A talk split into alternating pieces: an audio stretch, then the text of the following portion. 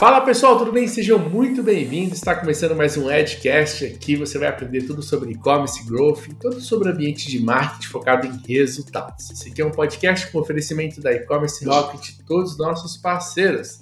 Estamos aqui com a nossa co-host Bruna Sampaio, que irá conduzir junto comigo todas as perguntas. Boa tarde, Bru. Boa tarde, Di. Boa tarde, pessoal. Sejam todos muito bem-vindos. É isso aí. Nosso bate-papo hoje a gente vai falar sobre dados e web analytics. Um assunto que está deixando muita gente preocupada e de cabelo em pé ou de cabelo caindo, né? Seja como que você vai entender aqui. Nosso convidado é mais do que especialista no assunto. Ele é formado em publicidade e propaganda com mais de 13 anos de atuação em marketing digital, tendo passagens por empresas como Shoptime, Americanas, Compra Fácil, entre várias outras. Atua principalmente com Web Analytics, eleito entre os 3 destaques de BI, Web Analytics e Métricas pelo Digitox, fundador da Métrica Boss, empresa especializada em Web Analytics e tem como clientes grandes players do mercado. Gustavo Esteves, seja muito bem-vindo ao Edcast. Que isso aí, faltava só estar aqui. Já tem aula com você, já tem live com você, tem podcast com você do nosso lado, faltava só agora a gente está na Edcast. Eu queria saber se completando a tríade, a gente ganha algum tipo de prêmio. Curso, live, podcast. Falta o blog ainda. Falta o blog. Oh. Tem outros canais que você vai precisar estar com a gente, tá? Mas, tem direito a começar a pagar os boletos da empresa. Aí, boa. A gente já começa a te passar aí uns boletinhos aí. Acho que aí já vira sócio da gente aqui, hein? Bom, eu quero começar causando aqui. Na sua visão, o mercado sabe o que é um Web Analytics e, principalmente, o mercado sabe interpretar todos os dados, cara? Não, Di. Falo sem papas na língua, o mercado não sabe o que é web e até o que a gente chama hoje em dia Digital Analytics, né? Que te engloba bastante a análise de app aí também há algum tempo, mas a galera não sabe muito mais analisar os dados. Eu sempre digo, quando a gente fala sobre Web Analytics, as pessoas confundem e acham que a gente está falando estrategicamente do Google Analytics, né? E o primeiro ponto que é muito importante a gente falar é que existe uma porrada de outras ferramentas além do Google. O Google Analytics é muito conhecido por justamente ser uma ferramenta que tem versão free e por ser do Google, né? Como é do Google, ganha muita notoriedade, mas, por exemplo, a gente tem ferramentas concorrentes do Google como a ferramenta da Adobe. A Adobe tem uma ferramenta de Analytics que é pouquíssimo usada, bem complicada e tal, só tem versão Premium. Então, pouca gente conhece. Mas, por exemplo, ferramentas como Amplitude é uma ferramenta que concorre diretamente com o Google Analytics e tem versão gratuita. Ferramentas como Mixpanel é outra ferramenta que concorre com o Google Analytics e tem versão gratuita. Só que são ferramentas que não são tão públicas assim, conhecidas do mercado. Então, a galera acaba confundindo o que é o fato da gente transformar dados em decisão, que seria Digital Analytics, com a ferramenta que é o meio do processo que permite a gente mensurar esses dados para transformá-los em decisão. E quando a gente fala de dados, então, eu trago 3 pontos para mim que são importantes. Primeiro, uma grande diferença sobre o que é ser data-driven e o que as pessoas acham que é ser data-driven. As pessoas acham que simplesmente porque está tomando uma decisão baseada em dados, ela é data-driven. Data-driven, ser data-driven, é exatamente o que a Uber faz com você no preço dinâmico. São os dados guiando todo o processo. Então, o que eu estou falando aqui? Eu tenho o Di pedindo o carro e tem eu pedindo o carro. Dando um exemplo rápido aqui, beleza? 2 pessoas estão pedindo o carro. Só tem um carro para receber essas 2 pessoas. O que vai acontecer? O preço aumenta para quem tiver maior urgência pegar o carro mais rápido. Alguém está guiando o processo? Existe alguma informação qualitativa guiando esse processo? Não. Os dados reinaram sobre isso e a Uber automaticamente, de forma rápida, ela conseguiu drivar isso. Isso é ser data-driven. A maioria das pessoas acham que são data-driven porque estão tomando decisão baseada em dados, mas não são. Elas, na realidade, em vários casos, são data-informed. E o que seria a gente ser data-informed? Data-informed é a gente usar dados quantitativos e qualitativos para tomar a nossa decisão. Então, o que são dados quantitativos e qualitativos? É o que você ensina o tempo todo para a galera. Eu olho o criativo de uma campanha e falo, poxa, esse criativo teve muita impressão. Qual era o meu objetivo sobre isso? Ah, meu objetivo era branding, era imprimir que as pessoas soubessem mais disso. Então, poxa, de fato, esse criativo ele pode ter entregue algum tipo de resultado que eu queria. Agora, quando eu pego dados quantitativos e dados qualitativos e tomo a decisão, eu não sou mais data-driven, eu sou data-informed. Trazendo o mesmo exemplo da Uber, se a Uber, ao invés de simplesmente aumentar o preço, para mim, para o dia, na hora que a gente está pedindo o carro, ela levasse em consideração se o dia é Uber, VIP ou eu. Ela poderia não aumentar o preço, mas ela estaria analisando dados quantitativos, são 2 pessoas para um carro, e dados qualitativos, que é o status daquele usuário, que é VIP. Então, a primeira questão aqui sobre dados importante é isso. As pessoas acham que são data-driven só porque estão tomando decisão baseada em dados, mas muitas vezes são data-informed. A questão número 2 sobre dados é que criou-se uma visão na cabeça das pessoas que é, parece que quanto mais dados eu tenho, melhor. E aí, aqui, a gente tem 2 tipos de empresa. A gente tem a empresa que não analisa dado nenhum, que não tem nada disso, e tipo, só vai analisar isso quando der merda. Então, quando a empresa estiver afundando, o resultado não está vindo, fala, cadê a métrica? Cadê os dados? Eu preciso deles. E a gente hoje tem um segundo tipo de empresa, que é a galera que quer mensurar tudo. E justamente essa frase, mensurar tudo, para mim, toda vez que alguém fala que quer mensurar tudo, a tradução que eu tenho dessa frase é que essa pessoa é preguiçosa, porque ela não sabe o que ela quer. Então é muito mais fácil falar que eu quero mensurar tudo. O que que esse problema, o que que isso, o ato de mensurar tudo causa nas pessoas? Causa uma ansiedade de dados. O Di é meu amigo, e eu sei que ele é fã de gadgets. Eu tenho certeza que quando ele compra um gadget novo numa viagem, ele fica louco para usar. Enquanto ele não usa e não testa o gadget, ele fica desesperado, gera uma ansiedade para testar o gadget novo. Com os dados é a mesma coisa. Quanto mais dados você tem e você não sabe por que você está medindo, porque para você tem que medir tudo, pior é para você, porque você vai querer dar razão a cada um desses dados coletados. E aí o que acontece? Você coleta, mas não faz nada. O que você fez? Você coletou todos os dados, e aí? Qual objetivo você melhorou? O que você fez melhor de publicidade? O que você fez melhor de jornada do usuário? O que você fez com esses dados? Nada, só mediu. E aí a gente tem o último ponto para mim, que são as pessoas que acreditam que medir as informações só são necessárias no momento que tem dúvida. Então, se nesse momento eu estou com uma dúvida de será que se eu fizer um curso XPTO faz sentido? Eu rodo uma pesquisa. Rodei a pesquisa, tive a resposta, não preciso mais medir nada. Então, a gente tem 3 sequências aqui. A galera que acha que é data-driven só porque está analisando dados, quando muitas vezes não sabe nem o que significa isso. Número 2, a galera que não mede nada ou a galera que mede tudo e os 2 ficam perdidos. E o terceiro, a galera que acha que os dados só são relevantes quando tem dúvida. Então, voltando ao cerne da sua pergunta, não. As pessoas não sabem mensurar dados, em sua maioria, as pessoas não fazem a menor ideia da diferença de Digital Web Analytics para ferramentas.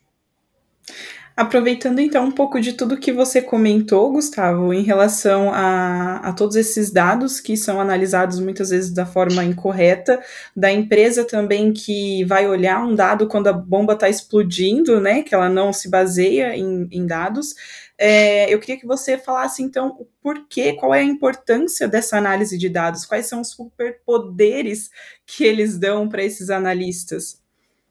Boa. Vou trazer aqui um exemplo de um médico, viu? Então pensa comigo o seguinte aqui. Imagina que você tá com uma dor nas costas, só que você não faz a menor ideia que dor é essa. Você acredita e você confiaria, Bruna, num médico que simplesmente ia olhar para você e falar assim, Bruna, eu já sei o que é. Você não ia chegar pro médico e falar assim, você não vai pedir um raio-x? Você não vai pedir para eu botar aqui a camisa para ver minhas costas? Você não vai entender como é que está acontecendo isso aqui? Se o médico falasse para você isso, eu tenho certeza que você ia achar estranhíssimo. Não, pô, o médico nem conversou comigo, o médico nem tocou minhas costas, não fez nem raio-x para saber como é que isso está. E eu vou confiar. Quando a gente fala de dados e superpoderes, né, eles trazem a mesma coisa aqui no âmbito médico. A gente precisa ter informação para chegar numa conclusão. Então, o primeiro superpoder que o médico teria ali junto a você, né, seria tirar o raio-x para confirmar aquela hipótese que ele tem. Ele pode olhar para você e falar assim, olha, Bruna, eu acho que é o seu ciático, mas ó, eu te recomendo fazer um raio-x para que a gente possa comprovar isso. Com o raio-x, o que o médico ia fazer depois? Bruna, é o seu ciático, E agora eu te recomendo fazer fisioterapia, radioterapia, não sei o que, papapá. Agora, transforma isso do médico para o âmbito digital. Imagina que eu tenho hipóteses, só que essas hipóteses são baseadas na minha cabeça, baseadas na minha opinião. Sem dados, a gente é só mais uma pessoa com opinião. O que a gente precisa, então? Trazer dados que ajudem a gente a orientar essa nossa hipótese. Se ela faz sentido ou não, qual o resultado que a gente tem. Com esses dados, a gente agora pensa no que a gente faz com essa informação. Então, o primeiro superpoder que os dados trazem para a gente é justamente a gente conseguir entender o mínimo do nosso negócio. Esse é o primeiro superpoder. O segundo superpoder é permitir que a gente gere hipóteses com fundamento e que esses fundamentos ajudem a gente a entender se aquela hipótese não faz o menor sentido ou se aquela hipótese faz sentido para eu prosseguir com uma análise mais profunda. E o terceiro superpoder aí que essa análise traz para a gente é permitir que a gente questione informações para que os dados nos possam dar a resposta dizendo que esse questionamento que a gente fez não faz o menor sentido ou se esse questionamento que a gente fez faz muito sentido. Como eu sei que o Di é uma pessoa que, e a e-commerce rocket é focado em e-commerce, é o exemplo que eu deixo para todo mundo aqui agora no ar. Você faz banner o tempo todo na home do seu site. Você já parou para pensar a quantidade de pessoas que clicam? Dessas que clicam, qual a quantidade de pessoas que compram? Eu tenho certeza que mais de 90% das pessoas que vão estar ouvindo aqui nunca nem mediram quantos cliques tem um banner. E aí eu volto e pergunta, por que que faz? Os dados vão te ajudar a responder. Perfeito, muito bom.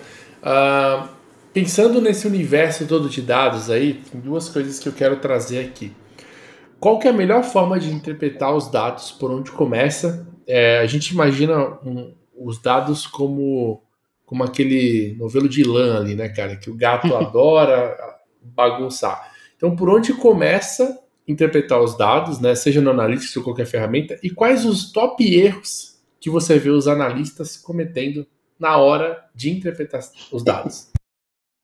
Boa, boa. Cara, realmente a analogia que você trouxe ali do novelo de lã, ela faz muito sentido. Quanto mais a gente vai desenrolando, mais a gente vai descobrindo coisa, né?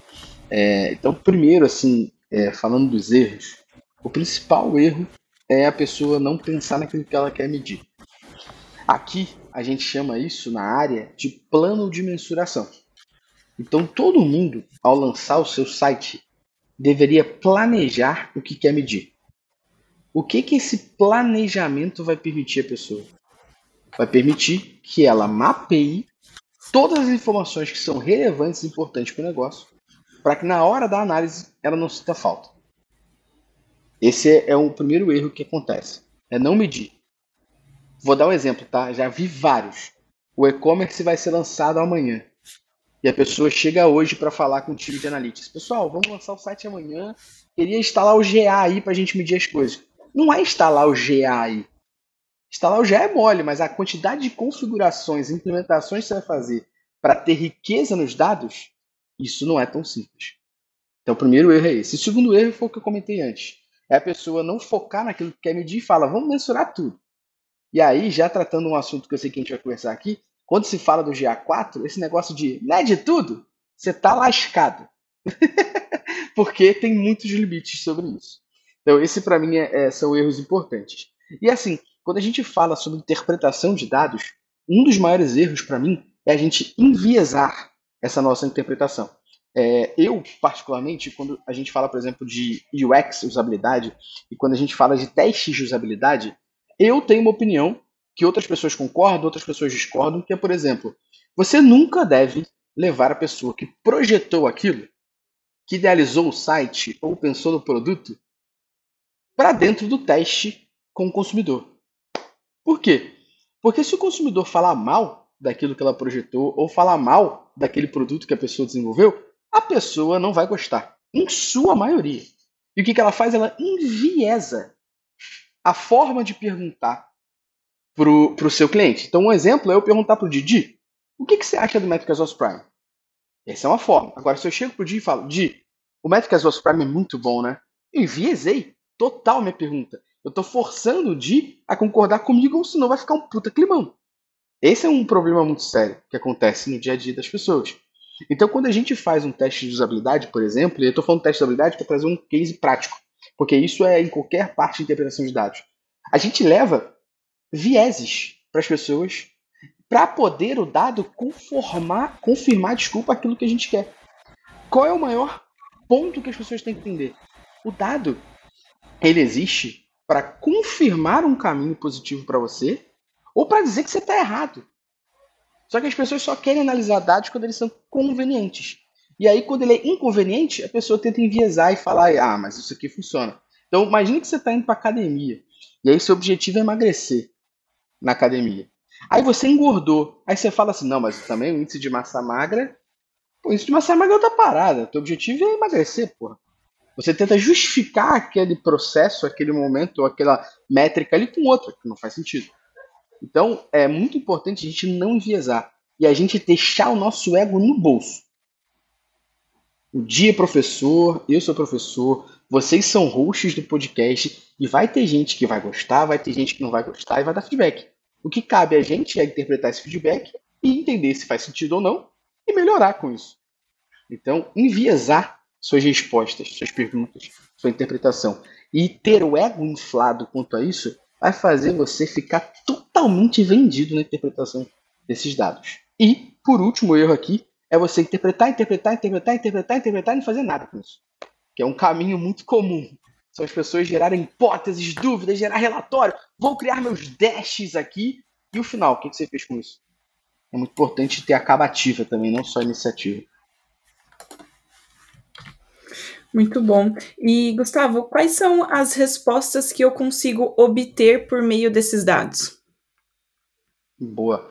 Qualquer uma, né? Essa é a parte mais legal, né? Porque quando a gente tem ferramentas que permitem a gente mensurar a jornada, site e tudo mais, a ferramenta vai medir aquilo que você quer medir. Então você consegue ter resposta para tudo. A parte legal é essa, por isso que eu volto a falar daquilo que a gente conversou ainda há pouco do plano de mensuração. Olha só que legal.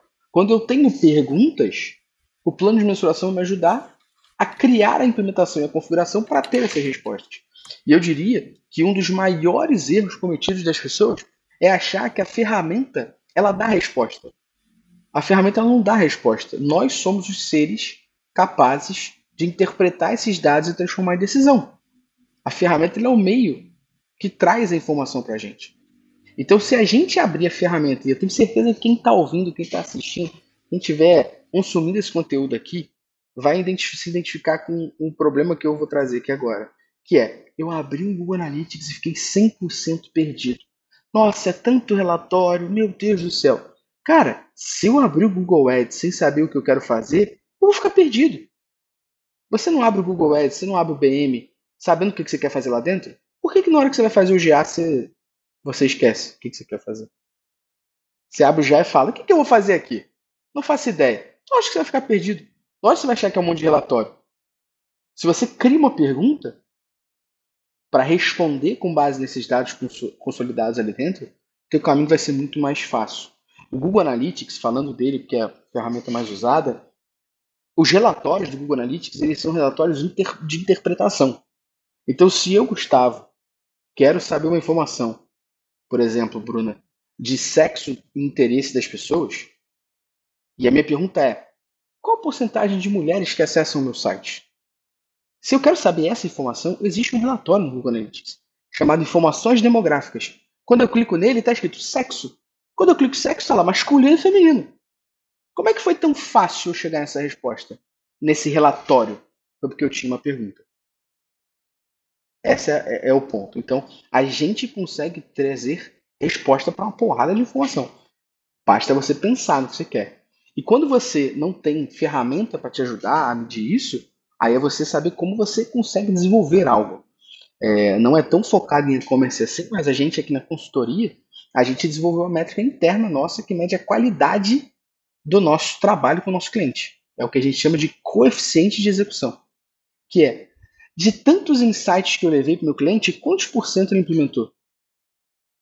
Então a relação de quantidade de insights para o cliente e execução desses insights é o que a gente chama aqui do nosso lado de coeficiente de execução. E a gente cria um alerta, porque a gente cria uma média e sabe qual a média que os nossos clientes executam. Toda vez que um cliente está abaixo dessa meta, isso liga um alerta para a gente e chamar esse cliente para se relacionar, entender por que as implementações não estão sendo feitas. E toda vez que isso está acima da média, é também chamar o cliente para entender o que ele está fazendo, que está conseguindo executar tão bem assim. Mas, de novo, para criar essa métrica que não tem nem a ver com o e-commerce, mas tem a ver com o serviço, o que eu tive que fazer? Pensar naquilo que eu queria medir. Perfeito, muito bom. Uma pergunta que eu acho que muita gente que me acompanha aqui são profissionais de marketing, de performance, né? E eles querem cada vez mais se aprofundar nisso, né? Eu venho falando que poucos profissionais do mercado realmente focam nisso, né? A gente vê uma onda de amadorismo, né, cara? Eu conheço profissionais aí, a gente já viu empresas que falam assim, a gente presta serviço de growth e tal, e os caras acham que growth é trocar o banner do site, entende? Então, tem muita coisa errada, né, no mercado ainda, e muito amador. Quais são as skills que o profissional de marketing precisa ter para trabalhar com dados, na sua opinião? Eu resumo em 3 soft skills, beleza? Pra gente... Porque o hard skill pra mim aqui é você saber de marketing digital, é você saber operar a ferramenta. Isso pra mim é obrigação ali. Então, olhando a soft skill, pra mim eu resumo em 3. A soft skill número 1 é curiosidade. É a pulga atrás da orelha. É eu ser questionador. Para mim, quanto mais questionadora a pessoa é, eu sou tendencioso a acreditar que melhor ela será para analisar dados. Por quê? Porque essa pessoa tem um comichão de não aceitar as coisas que são impostas. Aceitar porque faz sentido baseado em algum tipo de informação e análise. Então, o exemplo que eu brinquei aqui com os e-commerces é porque eu, particularmente, desde que trabalho no e-commerce, eu nunca entendi por quê que as pessoas gastavam tanto tempo pensando no banner que vai subir na semana dentro da home do e-commerce. Quantos por cento das pessoas acessam a home do teu site? Ah, no meu site eu tenho muito tráfego orgânico, eu tenho muito tráfego de Facebook, e-mail, Google Ads. Esse tráfego dessas mídias como um todo, somando, eu represento o quê? Ah, representa 70% para mim. Eu duvido que você manda essa galera para home. Então por que tu gasta tanto tempo pensando no que vai aparecer na home?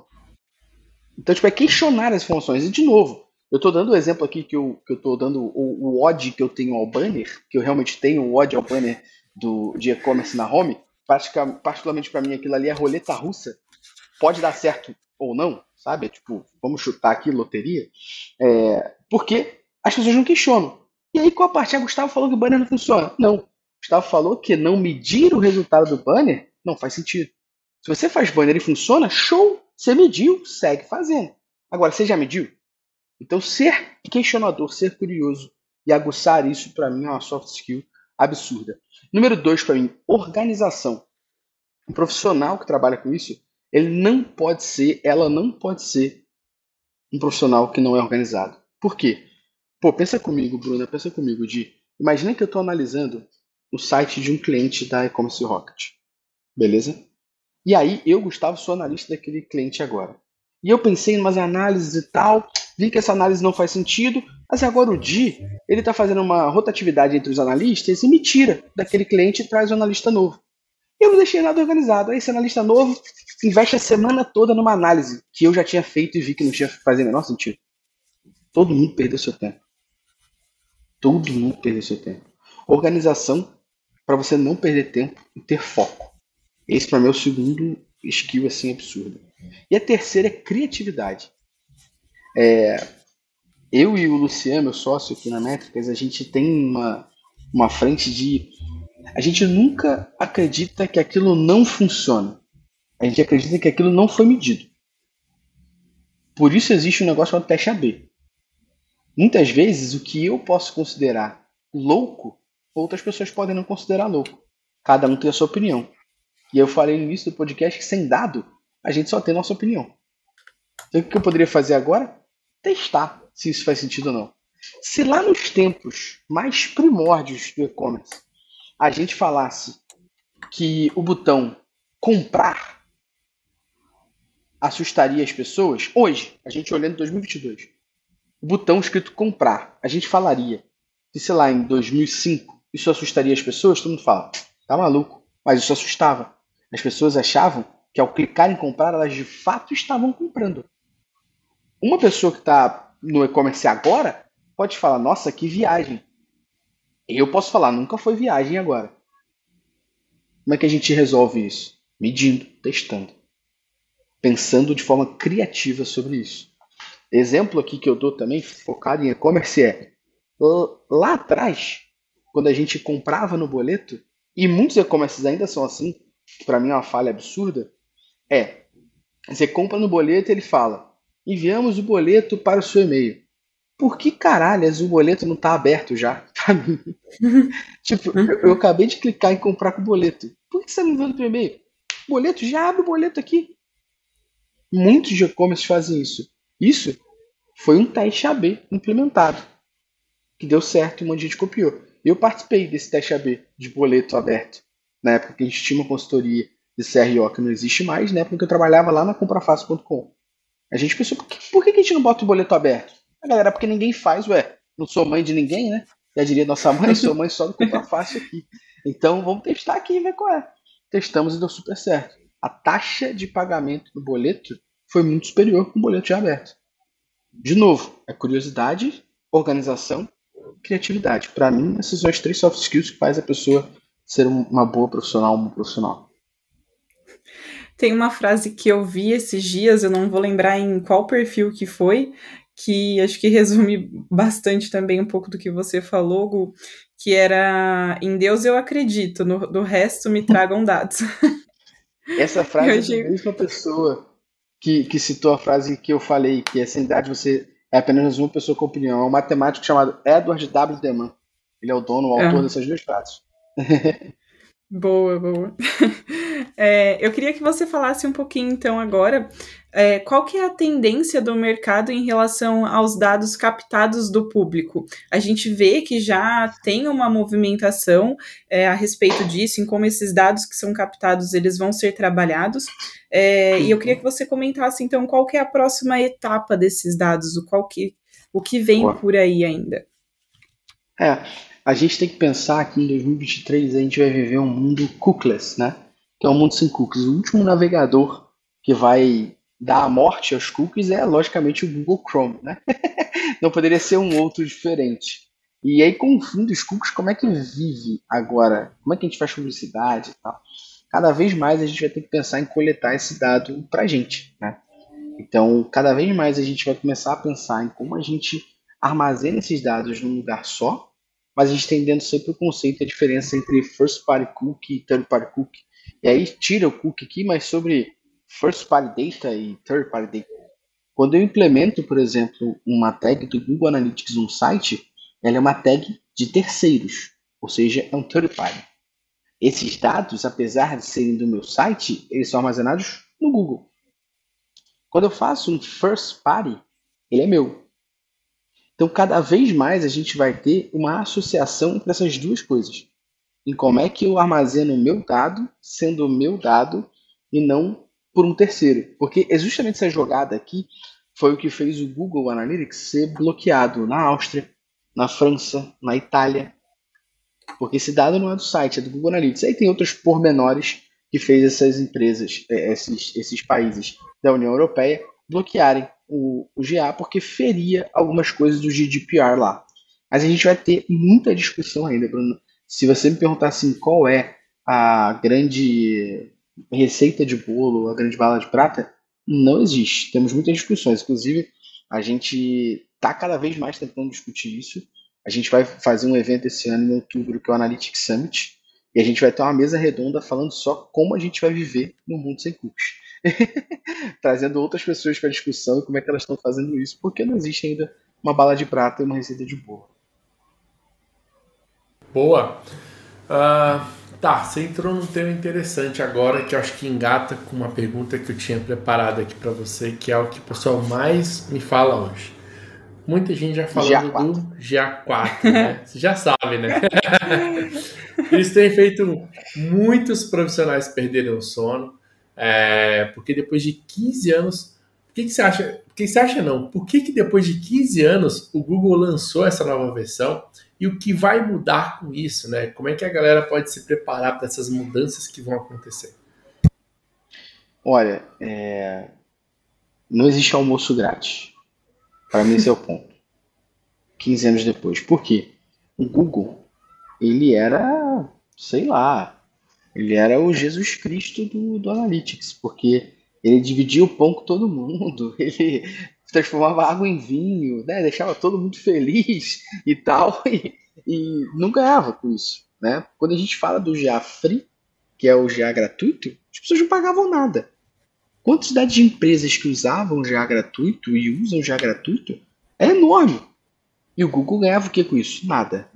Então o que, que o Google faz nesse primeiro ponto aqui para a gente achar que o Google é bonzinho? Ele passa a ter o GA4 como uma ferramenta freemium. Ele tem versão free, tem versão premium, mas tem várias partes dele que são premium. Beleza? Então o Google Analytics 4 ele tem uma série de limites. Beleza? Um dos limites é a parte de configuração de eventos. Então, a parte importante para a galera entender é que o GA4 ele é 100% baseado em eventos. O que são os eventos? Eventos são as interações que o nosso usuário dá com o nosso site ou com o nosso app. Beleza? Esse é o ponto. A gente não tem um limite de quantidade de contagem. Então, vou dar um exemplo. Se eu quero mensurar a quantidade de pessoas que clicam no botão e for 1 milhão de cliques, não vou ter um problema aqui. O que eu tenho de limite hoje são 500 eventos. Então, se eu estou mensurando o evento de clique no botão, é um evento. Clique no menu é outro evento. Scroll é outro evento. Então, aqui eu já teria 3 e poderia configurar mais 497. Aqui, Bruno e Di, a gente já tem uma grande discussão, que é mensura tudo. Tolinho! Tira seu cavalinho da chuva, porque dependendo de tudo que você quer mensurar, você tem limite. Essa é a primeira discussão. Segunda discussão é que o GA, e isso eu ouvi do meu amigo Kleber Forato, que é o Head de Digital Analytics lá do Bradesco, e ele me falou uma frase que eu nunca tinha pensado. Ele falou, o GA4 profissionalizou a bagaça toda.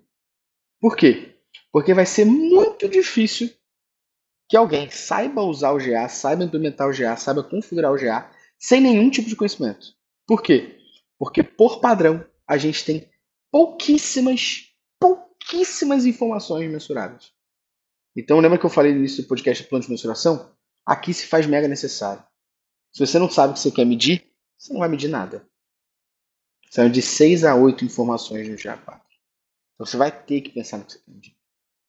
Profissionaliza a jogada. A galera que estava acostumada a implementar a tag de page view e ter 80% dos relatórios do GA aparecendo, esquece. Page view agora passa a ser um evento dentro do GA4. Lógico que várias informações a gente ainda vai ter, mas tudo é baseado em eventos. Então, informações básicas como, por exemplo, uma parte de vendas de um e-commerce é um evento chamado purchase. Se você não implementar, você não tem. Isso profissionaliza o jogo. Então, o gestor de performance que está ouvindo a gente aqui, profissional de e-commerce, profissional de digital, não demora. Se você é da galera do Good Vibe, que acha que o GA não vai matar o Universal, tire o seu cavalinho da chuva.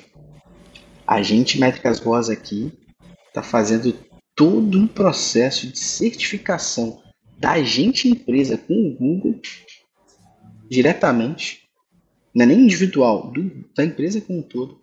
E a primeira coisa que eles botam ali é, a partir do 4º trimestre de 2022, tudo será baseado em GA4. Eles não fariam isso se eles acreditassem que o GA Universal ia morrer. Mas se você é da galera do Good Vibe que acha que o GA Universal vai continuar, esquece, vai morrer. Ou você começa a pensar, estudar, entender o GA4, ou quanto mais se demorar, mais ansioso, perdido e desesperado você vai ficar. Porque em julho de 2023 o negócio morre. Esse é o ponto importante. E não é aquela, Bruna, da gente decidir, tipo, ah, não, tá de boa, eu não vou. Não, morreu, você não tem o que fazer. Não existe mais uma escolha aqui, saca? Eu ia perguntar se ele não ia ficar disponível nem na versão paga, se acaba de vez mesmo, porra. Some. Essa é uma excelente pergunta, acaba de vez mesmo. Na versão gratuita, ele só fica disponível até outubro, mas em julho ele não coleta mais dados. E fica disponível até outubro de 2023. E na versão paga, só até dezembro. Uhum. Então, julho morre. Quem paga tem até dezembro. Quem não paga tem até outubro. Mas em julho o dado não é coletado. Então, a gente aqui trabalha com bastante empresa que usa o GA360 e a gente já migrou. A gente está falando hoje o que a gente recomenda, que é o Dual Tag. A gente está usando o GA Universal e o GA4. Mas o GA4 já está lá. Para a gente não perder histórico de dados. Porque pensa o seguinte, a galera que está ouvindo a gente tem que pensar o seguinte agora. Ai, julho de 2023. Como é que eu fui comparado ao ano passado? Em julho de 22 você tinha o GA4? Não, então esquece. Olha na mão, que a ferramenta não vai te entregar nada. Perfeito, muito bom. Uma dúvida. O GA4 já está full service, funcionando 100%, tá com bugs, como é que tá isso aí, cara? O Google é muito malandrinho, né? Eles nunca vão revelar isso. Mas bug tem no GA Universal. Então a galera que tá usando o GA Universal aí, eu duvido quem tá ouvindo a gente entrar no tempo real do GA Universal e não relatar algum momento, algum bug louco. De ou tá com zero, ou tá com tipo 5 mil. Você fala, impossível. Eu não tenho 5 mil pessoas nesse momento no meu site. Mas bateu 5 mil. Então o GA Universal tá cheio de bug. Verdade seja dita. O GA4 ele não tá com bugs pra caramba. Tem bugs. Mas eu não tenho essa informação aqui. Mas o backlog ali de implementações e atualizações do GA4 para o Google deve estar gigantesco. Então, o GA4 ele ainda é uma ferramenta que vai sofrer improvements, né? Vai sofrer melhorias. Então, um exemplo claro aqui, Bruna e Di, é basicamente a gente não tem taxa de conversão no GA4. Nesse momento, não tem. A gente consegue, através de um link do Google, do suporte do Google, existe um link chamado QA de novo, que todo update ele vai trazendo para a gente, mas a gente não consegue saber o que vai vir. A gente consegue saber o que saiu, beleza? Mas o que vai vir a gente não consegue saber. E o último update foi dia 3 de junho, beleza? Mas a gente não consegue saber tipo, o que eles vão lançar em janeiro. Quando sai a taxa de conversão, sacou? A gente não sabe. Cada update, essa página diz para você o que foi feito, mas não diz o que vem. Então vai vir muita coisa. Perfeito. Por isso que a gente chama de dual tag. Implementa o universo GA4, em certos casos usa o GA4, em certos casos usa o universo. Porque o GA4 ainda vai evoluir muito. Mas, e nessa... se eu puder dar só uma última dica pra galera, cara, sim. Aprende também Data Studio, porque nesses momentos você conectar o GA4 ao Google Data Studio pode salvar a sua vida. Que você consegue criar alguns relatórios ali, criar métricas dentro do GA4 para te ajudar nesse momento que ainda estamos em transição. Né? Esse é um ponto, né, que eu ia te falar, você já cantou a letra aqui, mas tem um ponto que é sobre essas métricas e do que está por vir. Tem alguma métrica nova que vem nesse novo formato, que você já sabe, ou vou ter que te colocar numa máquina de choque para descobrir como é que funciona isso? Boa. A galera que é GDP já sabe, hein? Olha o jabá pra você aí de graça. Boa. Mas, a gente tem a morte de uma métrica e a existência de 4 novas métricas. Então, que métrica a gente morre?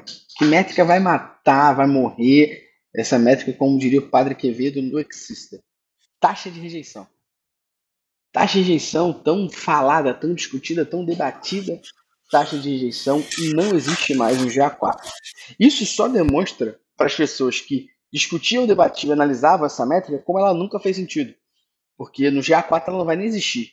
Então você que analisava essa métrica pra caramba, toma esse minuto da verdade aí, tá?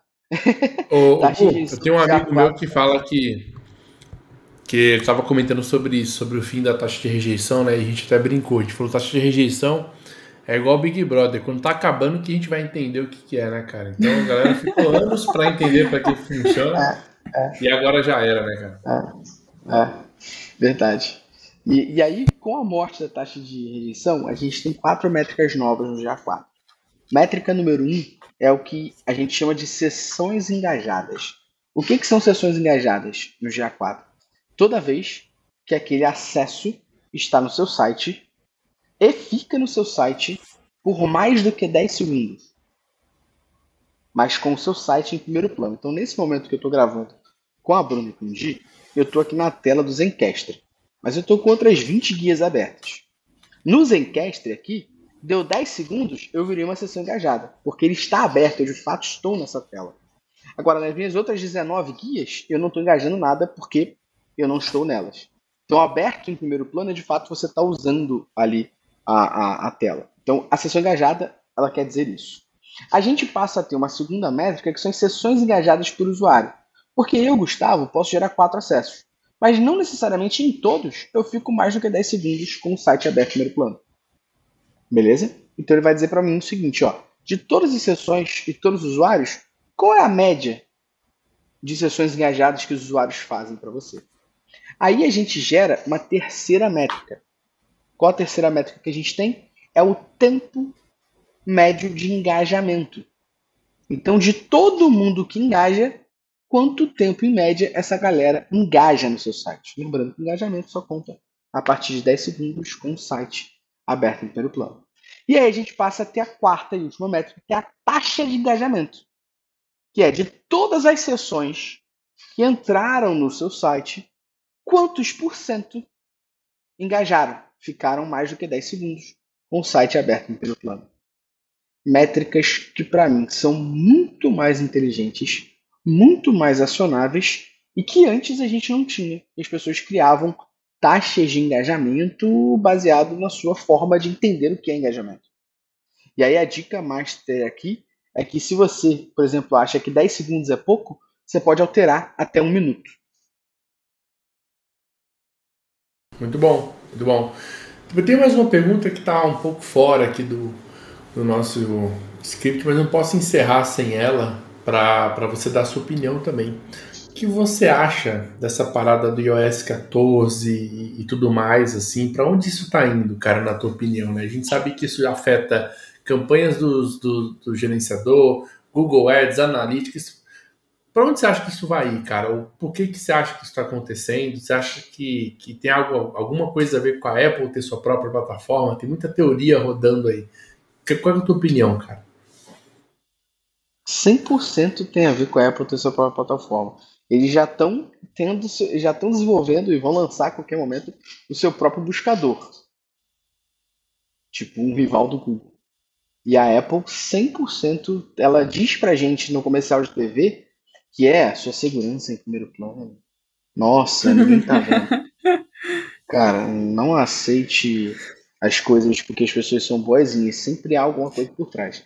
E no caso da Apple, pra mim, 100% há alguma coisa por trás no caso da Apple. O que há por trás nesse caso aqui?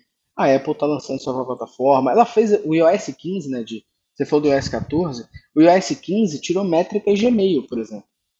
Você passa a não ter mais, na parte de e-mail, a taxa de abertura. Ele não entrega mais para você. No iOS 15, isso. Cada vez mais a gente viu a Apple não se tornando apenas uma empresa de tecnologia no sentido device. A gente vai ver, e essa é a minha opinião, é a Apple se tornando uma empresa de tecnologia. Device, sistema operacional, entre outras coisas. Perfeito, muito bom. Bru, tem mais alguma dúvida que paira sobre a sua cabeça para aproveitar aqui 1 minuto desse cara aqui que vai custar caro essa hora dele aqui? Não, eu acho que não todas as minhas dúvidas, porque esse é um assunto muito complexo que se a gente for ficar aqui, a gente não para de perguntar, de questionar. Mas eu, a princípio, no momento, estou sem mais perguntas. Maravilha. A gente fala que falar de analytics e dados é igual falar do universo, né, cara? Não acaba o assunto. Não vai acaba embora, o assunto. Né, e é difícil de entender, né? Ainda bem que o assunto não acaba. Eu tô processando ainda todos os dados aqui absorvidos. Boa. Cara, então vamos lá. Vamos fazer o nosso encerramento do Edcast aqui, porque a gente já tá 44 minutos aqui batendo um papo muito fera.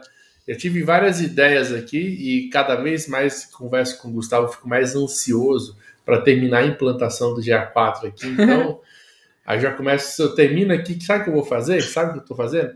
Assisto o Métrica Boss. Tenho que sou aluno, né? Vou assisto as aulas e vou para a prática, cara. Eu acho que esse é um jogo, entendeu? Muito bom. Gu, quero agradecer pelo teu tempo, por você tá disponibilizando aqui pra gente. Deixa o seu Insta, fala um pouquinho sobre o Métrica Boss e se o Métrica Boss pode ajudar os profissionais a se prepararem para essa mudança. Boa. A primeira coisa que eu gostaria de pedir, Bruna, é esse recorte do Di falando que é aluno do Métricas Boss e que implementa, porque eu vou botar um anúncio aqui para rodar com esse depoimento do Di, rapaz. Que vai explorar o assinante, mano. Esses caras já vão começar a rodar remarketing, cara. Eu aprendo no GDP e boto em prática. Boa. O Bruno, pega esse recorte também que ele acabou de falar aqui, por favor. Pode deixar, fechou. A gente vai falar assim, ó, os caras que vocês seguem aprenderam no GDP. Tudo que o Gustavo sabe... Boa, demais. Vamos lavar outra. Mas o Instagram da Métricas é @MétricasBoss, mas também tem o meu, que é @EstevesGEA, que é o meu nome, é Gustavo Esteves de Andrade. E a gente também publica bastante coisa por lá. A Métricas Boss hoje ela tem uma frente de conteúdo bem forte. Então a gente tem um blog que existe desde 2015, que é o maior da América Latina sobre o tema. A gente tem nosso canal do YouTube, que a gente posta 3 vezes por semana o vídeo lá. A gente tem o nosso podcast, que é o Analytics Talks, que toda quinta-feira, meio-dia, tem episódio novo. Inclusive a gente já gravou com o Di Santana, tem lá o gestor de performance orientado a dados. E a gente, além disso, tem o nosso Instagram. Mas a Métricas Boss, desde 2020, tem a sua plataforma de ensino, que é o Métricas Boss Prime. A plataforma ela custa um valor anual e as pessoas têm acesso a vários treinamentos lá dentro. Hoje, nesse momento que a gente grava aqui, são 20 treinamentos que tem na plataforma. Inclusive, treinamento de GA4. Então, a gente já tem treinamento de Google Analytics 4, tem mais de 6 horas de treinamento lá dentro, onde a gente ensina do básico ao avançado. Então, a gente vai pegar na sua mão e criar uma conta. E vai explicar para vocês as diferenças do GA4 para o Universal. E explicar como é que você implementa. Explicar como é que você cria funil, como é que você analisa. Isso só no curso GA4. Ao todo, o Prime tem mais de 250 horas de conteúdo. A gente tem curso de Data Studio, curso de Google Optimize para fazer teste AB, curso de oratória, curso de implementação de relatórios, vários outros treinamentos lá dentro, que eu tenho certeza que ajuda todo mundo que está aqui ouvindo a gente. Inclusive ajuda nossos mais de 6.000 assinantes ali em conjunto. Maravilha, perfeito. Então, mais uma vez, muito obrigado pela participação. Obrigado, Bru, mais uma vez pela participação aí. Obrigada, queria agradecer também a presença do Gustavo e por ter aceitado participar. Eu que agradeço, Bruna. Para fechar com chave de ouro aqui, só se você falasse também que era assinante do Prime, porque para mim já valeu. Só o Di falar que assiste lá e implementa, já valeu o dia todo aqui. Ô, louco, aprendi tudo lá. Tudo que eu sei. Olha, viu? 2 recortes. Yes. 2 recortes feras para ads e captação, tenho certeza. Mas eu falo do Métrica, cara, sem medo de ser feliz. Você sabe disso, cara. A gente tá profissionalizando cada vez mais a galera com isso e bora fazer acontecer. Obrigado, então, galera. Papo muito bom. Acho que a galera que ouviu esse podcast que já está ansiosa querendo implantar GA4 deve estar todos ansiosos. Então, vamos para cima, bora botar a mão na massa, assine o Métrica Boss, aprendam tudo sobre esse universo e se tornem profissionais ainda melhores. E a gente se vê nos próximos episódios. Valeu!